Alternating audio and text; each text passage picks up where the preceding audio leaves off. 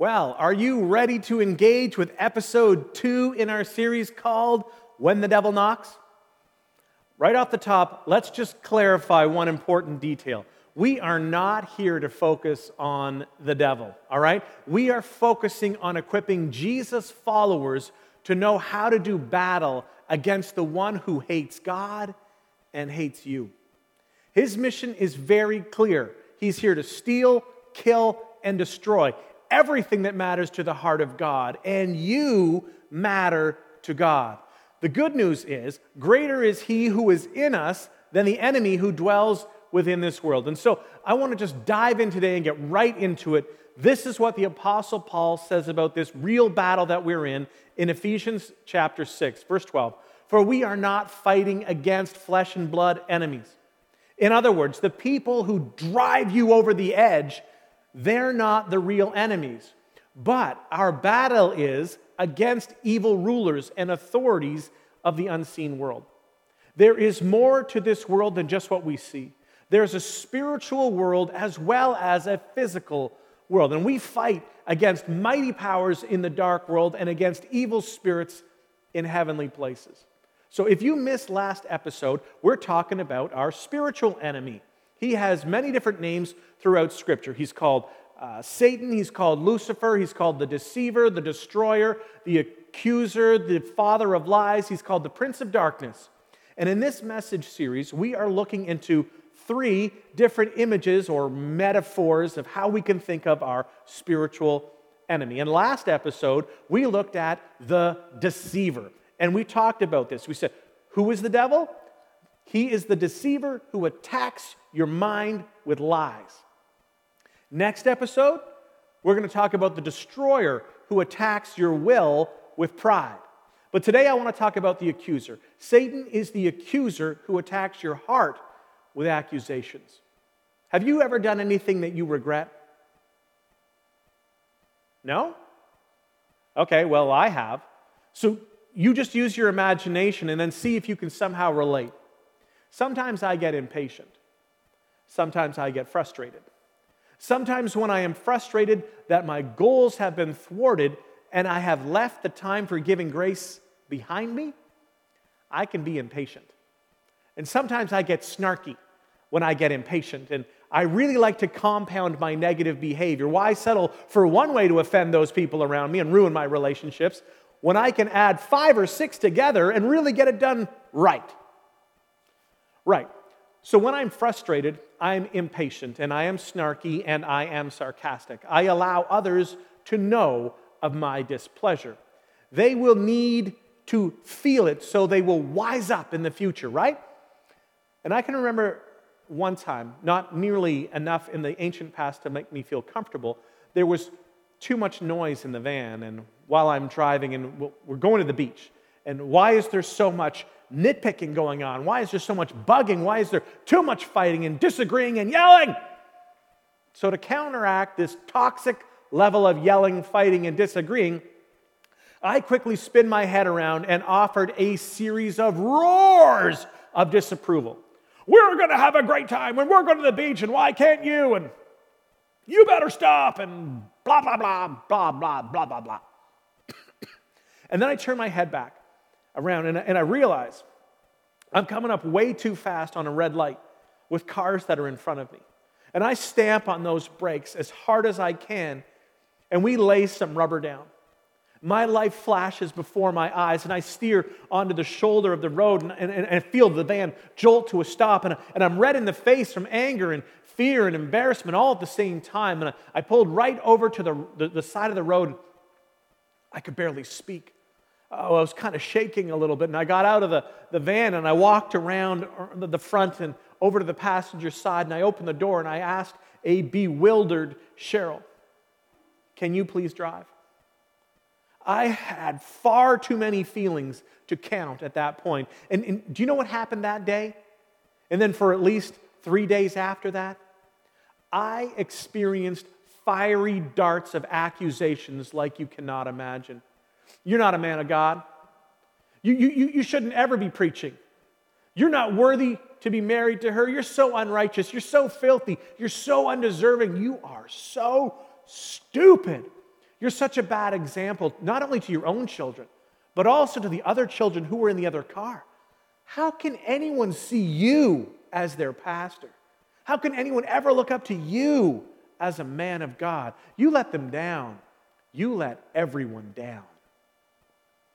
And then it just kept spiraling, literally, for a few days. And at the same time, a couple minutes after this happened, after I'd calmed down, in the van, I had apologized to everyone individually, but publicly in my family for my neglect, for my anger, and for my loss of control. I was horrified to see a plan exposed before me like that steal, kill, destroy. And I went running down the path. Then it's like days of I'm not a good dad. And, and all of a sudden, there's, there's this guilt, and there's, well, too much time working at church, and you can't even live it out. And too much time away from family. And now that you, you finally take some time to do something with the family, and then you, you mess it up, right? You messed it up so badly. These are the stories that my kids will remember, retell in their therapy sessions later in life. He was not available enough, and then when he was, he scared us all with his anger and with his bad driving. So I'm a failure. I'm not a good dad. I shouldn't be a pastor, and on and on, and on and on. Fiery darts of accusations. But, but what I want you to see, what I hope you'll understand, and that you can relate to these voices, these voices were not from my heavenly Father who loves me. They were from my enemy who hates me. Everyone from Into One. How many of you have ever experienced something like that?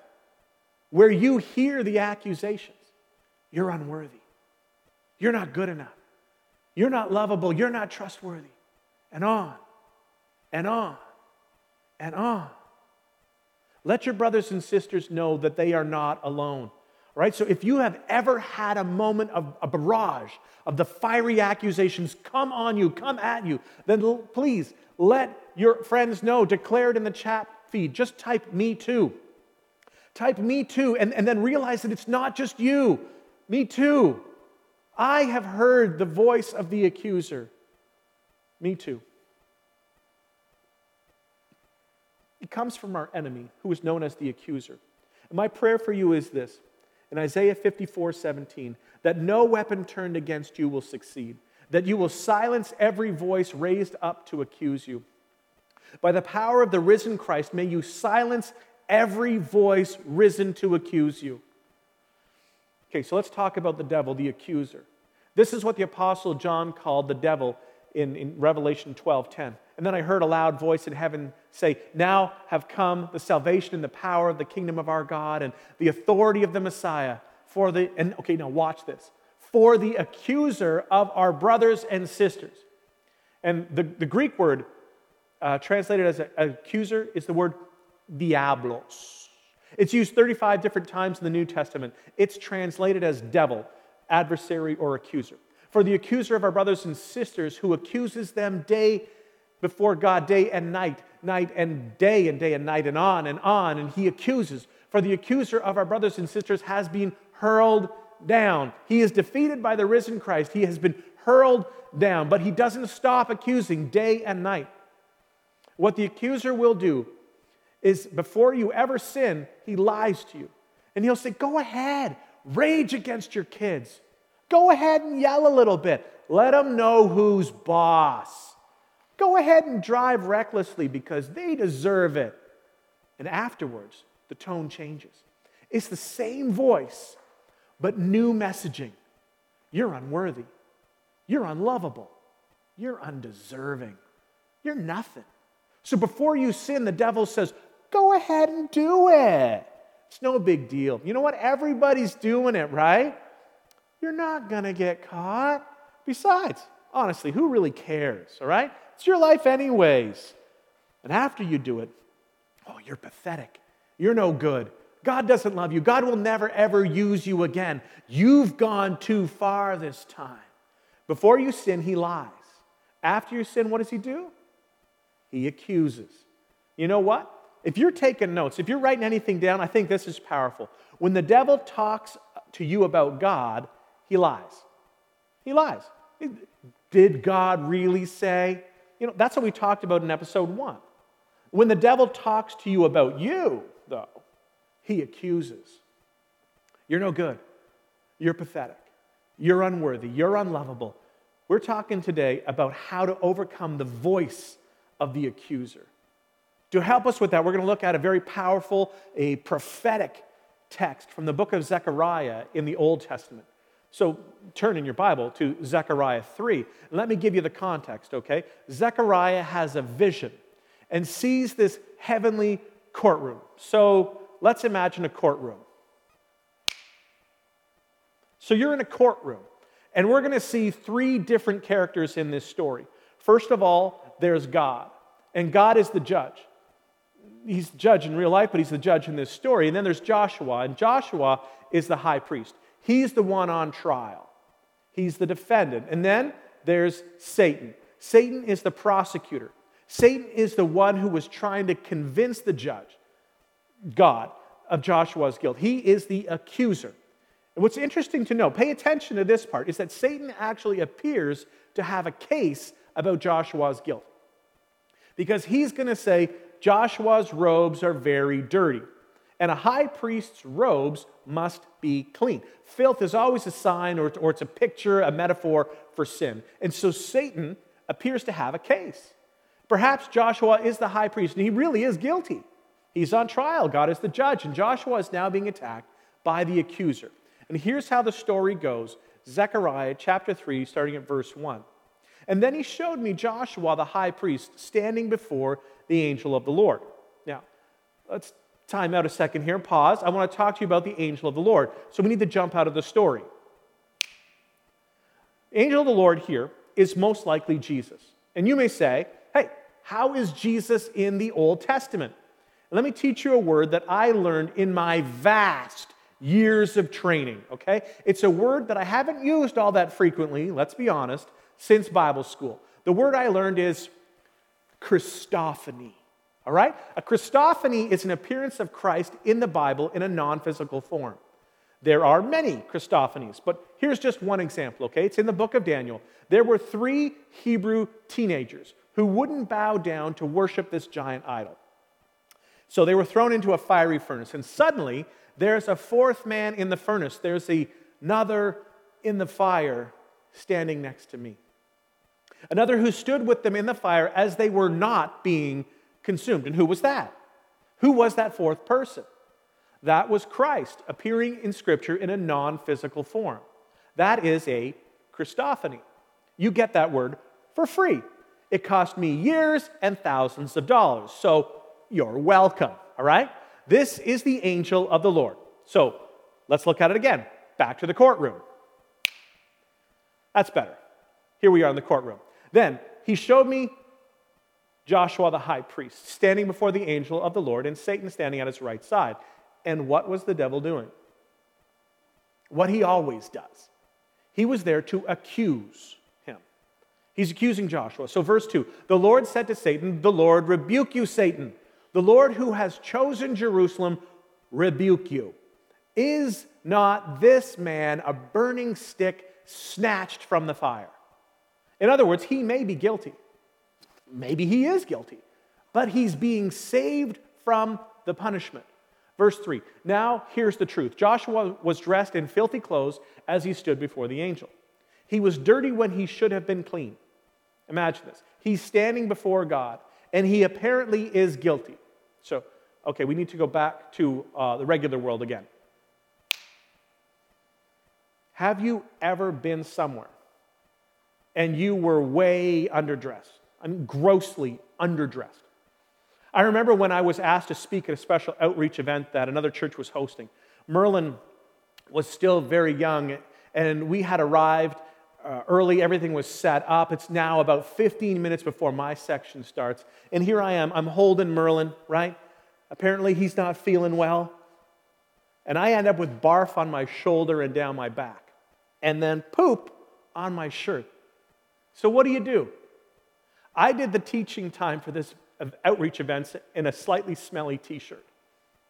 And imagine those standing before God. You're not just underdressed, but you've got sin on you, you've got the stink and the, and the stain of sin on you, and God is holy and you're in His presence. And, oh my gosh, you just feel so incredibly guilty. Then imagine the prosecutor, the accuser, the devil sitting there pointing out what you did wrong. For me, it, it could have been that, that time that I uh, decided to experiment with shoplifting. And even today, in telling the story, I prefer to say shoplifting and not stealing. But you, you've stolen stuff, right? I mean, sure, of course you have. And then, and then haven't you also stolen a guy's sweatshirt who lived in your dorm when you were in Bible school? I mean, doesn't everybody do that? Well, I did. Maybe you yelled at your kids and, and almost crashed the van. Haven't you ever been a bad example in front of kids? And don't you let people down again and again and again? And I could just feel myself shrinking as the devil accuses, and I say, Stop saying all those things about me in front of everyone. Stop telling the truth about me. I don't know what he'd say for you. Didn't you lie? Didn't you cheat? Didn't you commit adultery? Don't you battle lust? I mean, there you are looking at porn all week long, and then you stroll back around church acting like you really love Jesus. Didn't you file for bankruptcy? I mean, you couldn't even pay your own bills. Didn't you let somebody down? Didn't you hurt someone? Didn't you cheat your boss? And on and on and on and on and on. The devil accuses, hurling guilt and, and shame and condemnation. And this is what the devil does. He's the accuser who accuses God's people day in and day out. Now, before we look at the rest of the story, I want to show you some really good news, okay? Because we've looked at who the devil is, but I also want to look at who Jesus is. Who's the devil? If you're taking notes again, the devil is the accuser. Who is Jesus? The good news. The great news is that Jesus is your advocate. 1 John 2 1 gives us amazing news. My dear children, I'm writing this to you so that you will not sin. But if anyone does sin, you have an advocate who pleads our case before the Father. Who is your advocate? He is Jesus Christ, the only one who is truly righteous. We have the one who accuses again and again and and again and again. And, but we also have the Son of God who is our advocate. He is our friend. He pitches our case. He defends us whenever the enemy attacks us. So let's back to the story, back to the courtroom. The devil is trying to prove Joshua's guilt. Jesus is the defense. Verse 4. The angel says to those who were standing before Joshua, Take off Joshua's filthy clothes. And then he said to Joshua, See, I have taken away your sin, and I will put fine garments on you. Yes, you're dirty. Yes, you're guilty. Yes, you may be unworthy. But I'm taking away that which shows the residue of your sin. And I'm putting fine garments on you. I'm putting on you something you cannot earn and you did not even deserve. And I'm doing it not because you were good, but this shows just how good I am. Take off those filthy clothes. See, I have taken away your sin, and I will put fine garments on you. Put the robes of righteousness on him. See, I have forgiven you. And this perfectly parallels the story that Jesus told, recorded in Luke's gospel in chapter 15.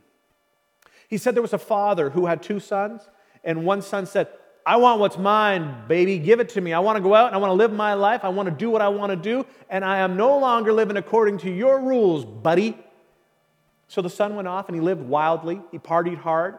He's always playing truth or dare, and he keeps choosing dare just so he can keep living on the edge. And then one day he wakes up. He realizes, I messed up. Now what do I do? And listen, some of you this is exactly where you are right now. I thought this is what I wanted. I thought I was getting what I wanted, but this is so far from where I ever wanted to be. And he was hurting because of his sin. Jesus says he came to his senses. He realized even the servants have it better at my father's place. Maybe if I go back, maybe he'll take me in as a servant. But when he started coming back to town, he had no idea that his father wasn't mad.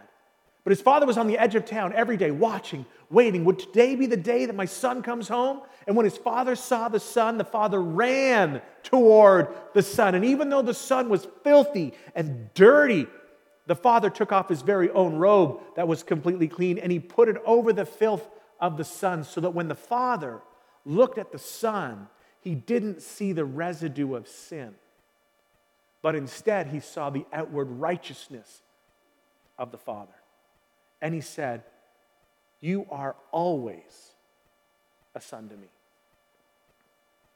To someone listening or watching right now, your father is not mad at you. He loves you. Come home. Let's come home and celebrate. This is the perfect picture of what happened in Zechariah 3. The high priest was guilty, and the angel of the Lord, Christ in the Old Testament, says, Take off those dirty robes, put on the fine garment. See, I have taken your sin away. It's all by the grace of God. I've taken your sin away. And then in verse 5, then I said, put a clean turban on his head. So they put a clean turban on his head and they clothed him while the angel of the Lord stood by. Six. Then the angel of the Lord gave this charge to Joshua. Here's your assignment. Please notice what the angel did not say.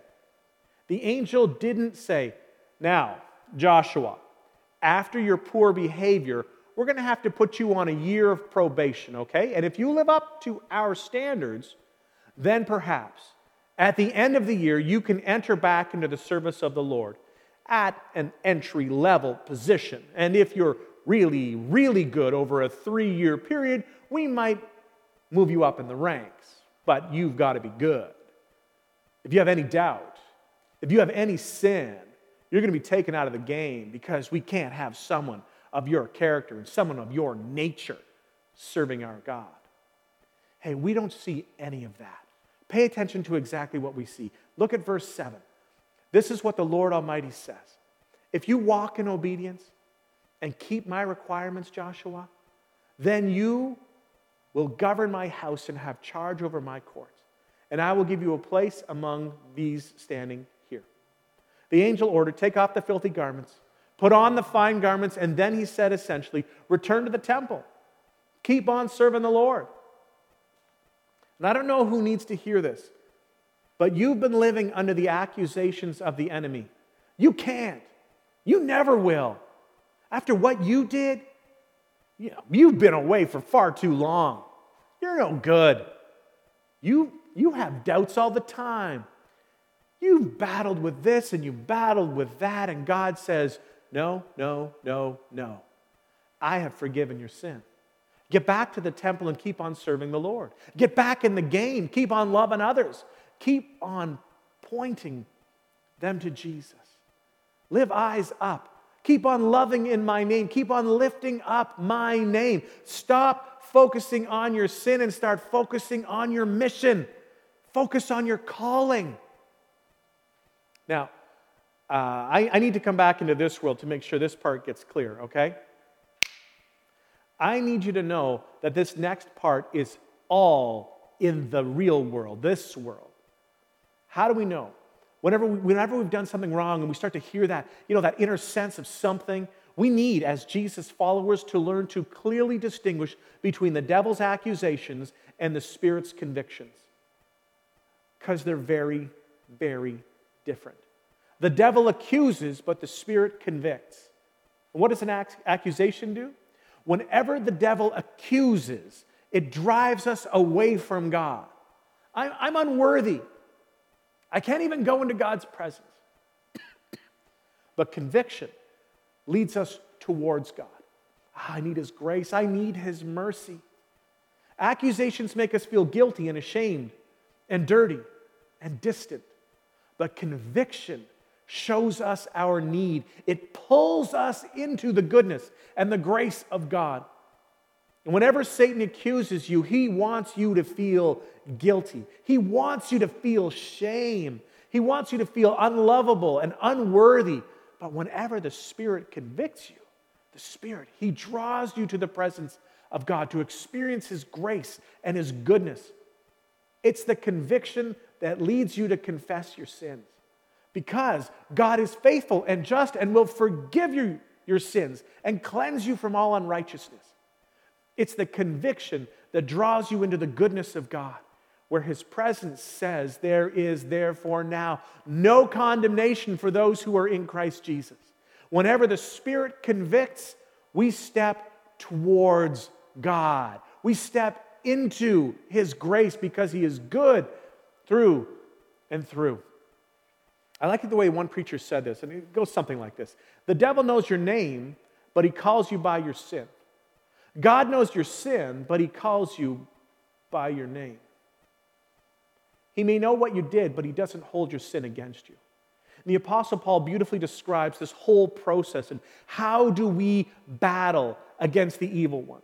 When we recognize that we are in a spiritual battle, we don't fight as humans fight. We fight with spiritual weapons. So from 2 Corinthians chapter 10, we're going to start at verse 3.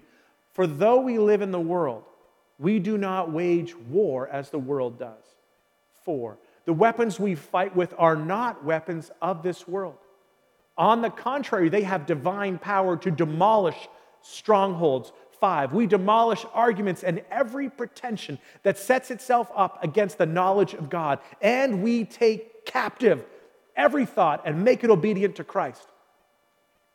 Whenever the enemy starts lying to us and, and accusing and pointing the finger, telling us what we're not, we take that thought captive and we fight with spiritual weapons. So, what do we have? The helmet of salvation, the breastplate of righteousness, the shield of faith, which quenches the fiery darts of the evil one, the belt of truth, the shoes prepared with the gospel of peace. And we have that one offensive weapon, the sword of the Spirit, which is the word of God, sharper than any double edged sword. And we take the accusations of the enemy, we capture them, we hold them, and we make those thoughts obedient to Christ. Whenever we hear, you're a failure, you're no good, we draw the sword and we reject the lies and we respond with the truth. Take out your sword. It is worthwhile to even respond out loud. Let your ears hear your voice declare it. Don't mumble. Let the devil hear you say it. He can plant a thought in your head, but he can't read your thoughts. So, are you ready to go? Are you ready to battle? You meet the accusations and then you spin around them and you respond with the truth as you engage in the dance of war. Let's go. No, I am the righteousness of God in Christ Jesus. I am a new creation. The old is gone and the new has come. God is punishing you. God wants you to suffer. No, my Father is a good God. He gives good gifts to his children that he loves. This is an attack from the evil one. And what the evil one meant for harm, my God will use for good. I may be going through a hard time right now, but hey, I consider it pure joy, my brothers and sisters, whenever I face trials of many kinds, because I know the testing of my faith develops perseverance. And perseverance must finish its work in me so that I may be mature and complete, not lacking anything. And then the devil says, After what you did, God could never use you. God doesn't love you. Oh, you're in big trouble. No. Again, I take that thought and I make it obedient to Christ. I will rejoice in the Lord always. I, I will say it again. I will rejoice because the Lord is near. I am not anxious for anything, but in everything, by prayer and petition, I make my requests known to my God. And the peace of God, which transcends all human understanding, will guard my heart and my mind in Christ Jesus. And the devil says, God doesn't love you. God is not with you. And I say, No, no, no, no. We are more than conquerors through Christ who loved us. For I am convinced that neither death, nor life, nor demons, nor principalities, nor any power, nor height, nor depth, nor anything else in all of creation will be able to separate me from the love of God, which is in Christ Jesus my Lord. My God is with me, my God is for me. Greater is he that is in me than he that is in the world. No weapon formed against me will prosper. I will silence every voice raised up to accuse me. I am not what the devil says I am. I am not what the devil says I did. I am who Christ says I am. And he says, I am his child. I belong to him. I'm a child of the king. The very same spirit that raised him from the, the dead, it dwells within me. And whenever the devil accuses and tells you that you're not and what you can't do and that you'll never do, you capture it. You make it obedient to Christ. You draw the sword and you fight back with the word of God, the sword of the Spirit. You are not what your enemy says you are. He's just trying to talk you out of living for God out of glorifying God, out of making a difference, being connected to people. He's trying to talk you out of your freedom. And He has a mission to steal, kill, and destroy everything that matters to God. And He is attacking you with accusations because you matter deeply to God. The good news is you have an advocate. You have an advocate, you have a defense, and he's seated right next to God the Father, and he says, No, that's not true. Let me tell you what is true. There's now no condemnation. She's new in Christ. He's forgiven. She is made new. Oh, but what, what did he do? Look at that. And, and look who she is. That's what she's really like. That's what the devil said. But let me tell you the truth. There is much more. Don't ever let the devil talk you out of doing what God created you to do. My prayer for you is very simple because I know, because I've heard it, because I've experienced it, and because I hate it. You're not good enough, Graham. You shouldn't be a preacher. You're not even worthy of this marriage. You're not a good example. There are so many people smarter than you. No, no, no. The righteousness of Christ is my righteousness. I'm blessed coming in and I'm blessed going out. I've been made completely new. I'm imparting spiritual life and I will help you raise up biblically anchored, Christ centered, spirit empowered, mission focused world changers. I might not have got it right then, but I'm going to get it right now because the Spirit of truth dwells within me. The devil is a liar and Jesus is the truth. The devil is a liar and Jesus is the truth. And when you know the truth, the truth will set you free. So when your enemy accuses, this is my prayer for you that no weapon turned against you will succeed. That by the power of truth, you would take every thought captive and make it obedient to Christ because you know the truth. And the truth will set you free. And the good news is you've got Christ defending you, standing with you, and greater is the one who is in you than the one who is in the world. So, Father, today, we ask that you would give us the power of your living word to defeat the lies and accusations of the evil one? Is there anyone today that would say, Yes, you know what? I'm a follower of Jesus, but I want to follow even more. I need more help to fight off these accusations with the truth of Jesus. And if that's you, would you acknowledge that right now? You know what? No one can hear you, right? But you acknowledge that before God. Father, I thank you for your living word. I pray, God, that you would quench the fiery darts of accusation God, for those who feel defeated, who feel unworthy, who feel unlovable, God, you, who feel full of shame, we thank you, God, that they are not what they did. They are who you say they are. And so we pray today, God, that their minds would be renewed with truth. The devil is a liar, and you are the truth, Jesus, and the truth will set us free. Father, I thank you that this week we will have another opportunity to sharpen one another to even become closer to you. God, renew our minds, silence the accusations of the evil one, and we thank you for Jesus who defends us. May, maybe we, we, we step into the truth of, of who he says that we are and live the calling he's called us to live. May the truth, God, May the truth set your people free. Thank you, Jesus. Amen.